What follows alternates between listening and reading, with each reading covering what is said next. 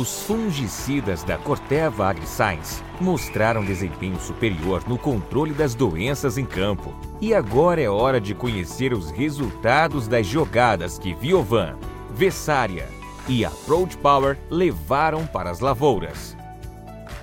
Acesse o site de resultados do Manejo Campeão Momira,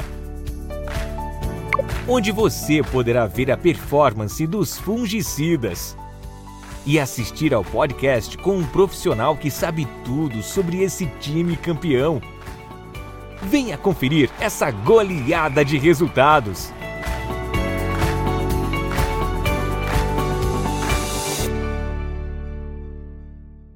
Atenção, produto perigoso de uso agrícola. Consulte um agrônomo. Venda sob receituário. Leia o rótulo e a bula.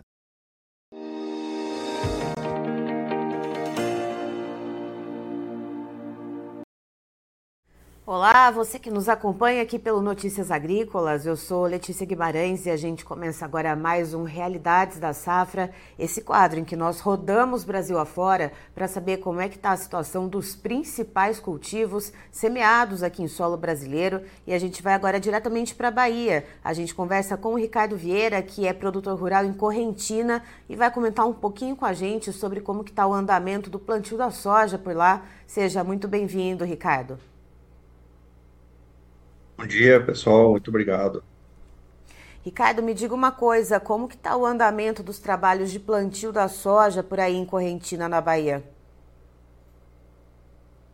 Os plantios estão andando aqui de forma bem lenta, né? É, a gente não está uh, com o percentual que a gente gostaria de estar de, de área plantada já, em função do, das chuvas tardias e com os baixos volumes aí que vem ocorrendo na região toda aí. E me diga uma coisa, qual que é o percentual de área plantada que se tem até o momento aí no município e quanto que se deveria ter de percentual de área plantada com um clima normalizado? Quanto que se costuma ter até essa altura do mês? Estamos aí no dia 24 de novembro. Eu acredito que a região aqui está próxima de 50%, 60% aí da área plantada, né? E normalmente nessa data aí a gente já estaria concluindo o plantio aqui, né? Acima de 95% já estaria plantado aqui na região em anos normais, né? E já se contabiliza quantos dias de atraso de plantio por aí? Ah, em torno de 10 a 15 dias aí já tem atraso, né? É, atraso das chuvas e atraso no, no andamento do plantio, porque as chuvas têm vindo, mas de forma de volumes muito baixo e muito manchadas, né? É, numa propriedade aí, no, numa ponta dela cai um volume razoável, a dois mil metros de distância já não cai nem uma gota. Então, hoje a gente está com essa dificuldade aqui. E Ricardo, me diga uma coisa, tendo uh, essa questão do atraso, né, que acaba saindo um pouco uh, parte desse plantio, vai sair um pouco daquela janela ideal para melhor produtividade da soja, essa questão das poucas chuvas e das altas temperaturas aí na, na região também, uh, já há uma preocupação com comprometimento na produtividade da soja? Então, acho que com produtividade ainda é difícil da gente afirmar alguma coisa, mas eh, eh, a grande dificuldade que todos os produtores estão enfrentando aqui é com estabelecer as lavouras, né? Ah, tá muito difícil de estabelecer lavoura, os volumes de chuva, como eu já falei, são baixos, o calor, as temperaturas estão bem mais altas, né?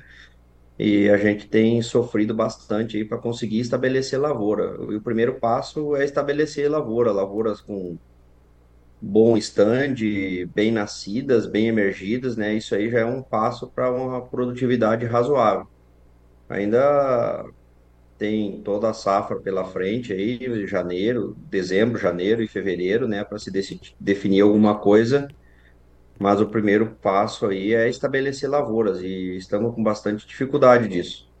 Quando a gente olha para as lavouras aí em Correntina, Ricardo, uh, a gente vê a soja em qual estágio de desenvolvimento e como ela deveria estar também a essa altura do campeonato?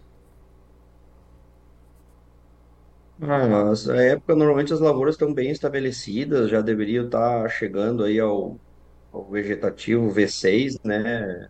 E, e se desenvolvendo bem, né? Normalmente. E, e não é o que está ocorrendo. Hoje as lavouras aqui, a grande maioria está emergindo ou está em V2 aí e, e se desenvolvendo lento em função do calor, em função da baixa umidade é, não estão se desenvolvendo da forma que a gente gostaria por conta desses fatores aí. Ou seja, está um pouco travada esse, esse desenvolvimento das plantas, né? Exatamente, exatamente. Está tá, tá travado aqui ainda e, as perspectivas aí não são muito animadoras ainda, né? O pessoal está plantando na esperança de chuvas aí na, na, na, na próxima semana e existe umas previsões aí para dia, a partir do dia 3 de dezembro Está acontecendo muito plantio no pó aqui, porque precisa estar com a semente na, na- no solo a hora que a chuva vier, mas é um risco muito grande. É, inclusive porque se tiver que acontecer replantio, a gente sabe que o custo da semente está pesando bastante nessa safra, né, Ricardo? É, exatamente. Hoje o custo do replantio aí está bem alto, né? Não é só a semente, é semente que também já está escassa, porque já está acontecendo o replantio, já deve ter aí em torno aí de um por cento, dois por cento em algumas regiões aí que já teve que replantado, que já plantou, né? É, Então, e a semente já está já tá com escassez aqui, é, tratamento de semente, é, máquina, e o replantio daqui para frente já vai ficar numa janela bem comprometida, né? Se ele entrar dezembro adentro aí, ele fica numa janela, aí sim compromete a produtividade, né? Por falar em janela de plantio, olhando para o ano que vem, 2024, milho segunda safra, já existe alguma preocupação com a janela de plantio para o milho safrinha? E na região da Correntina é muito raro a safrinha aqui na nossa região, né? Nas áreas de sequeiro.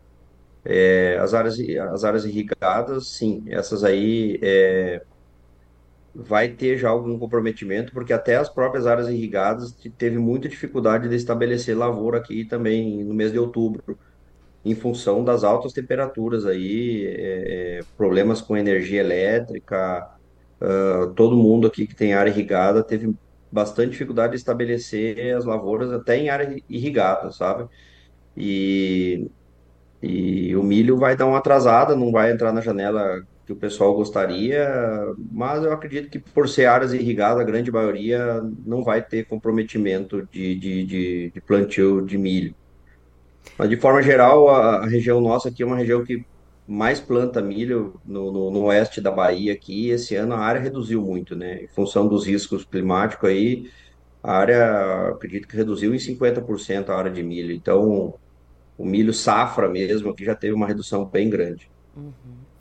Certo, Ricardo, muito obrigada pela sua participação aqui com a gente. Você é sempre muito bem-vindo aqui conosco no Notícias Agrícolas.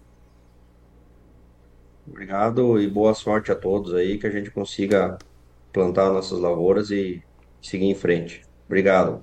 Bom dia. Tá, então estivemos com o Ricardo Vieira, que é produtor rural em Correntina, na Bahia, explicando para a gente a respeito do atraso no plantio da soja por lá, que está bastante severo. Segundo ele, até o momento se tem em torno de 50% a 60% das áreas dedicadas ao cultivo da oleaginosa já semeados, quando a essa altura do mês, né, a gente está aqui já no dia 24 de novembro, já deveria estar em cerca de 95% das áreas plantadas, se encaminhando para o finalzinho do plantio. O Ricardo ele explica uh, que as chuvas elas foram muito manchadas durante esse, esse trabalho de plantio lá na Bahia. O desenvolvimento da soja ele também está um pouco travado, então tem muito, muita dificuldade da soja, das lavouras se estabelecerem, porque não está chovendo corretamente por lá. Chove é, em uma parte da propriedade, em outra, em outra parte da propriedade é, simplesmente não chove, então as lavouras é, estão muito difíceis de ser estabelecidas. Né? Segundo o Ricardo, ele explica até o seguinte, que em anos em que o clima colabora uh, com a, a, safra de soja por lá, a essa altura do campeonato a gente já veria soja é, em fase de desenvolvimento vegetativo ali no V6, no V8, e nesse momento que a gente tem é soja ainda emergindo, soja ainda no V1, V2, ou seja, bastante travado ainda esse desenvolvimento da soja por lá, produtor preocupado, vai tentar aí plantar no pós na expectativa de chuvas previstas para o dia 3 de dezembro, ou seja,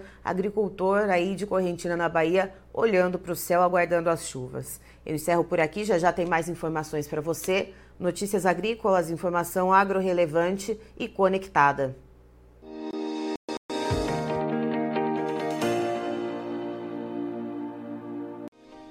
Se inscreva em nossas mídias sociais. No Facebook, Notícias Agrícolas. No Instagram, arroba Notícias Agrícolas. E em nosso Twitter, arroba Norteagri. E para não perder nenhum vídeo, não se esqueça de nos acompanhar no YouTube e na Twitch Notícias Agrícolas Oficial.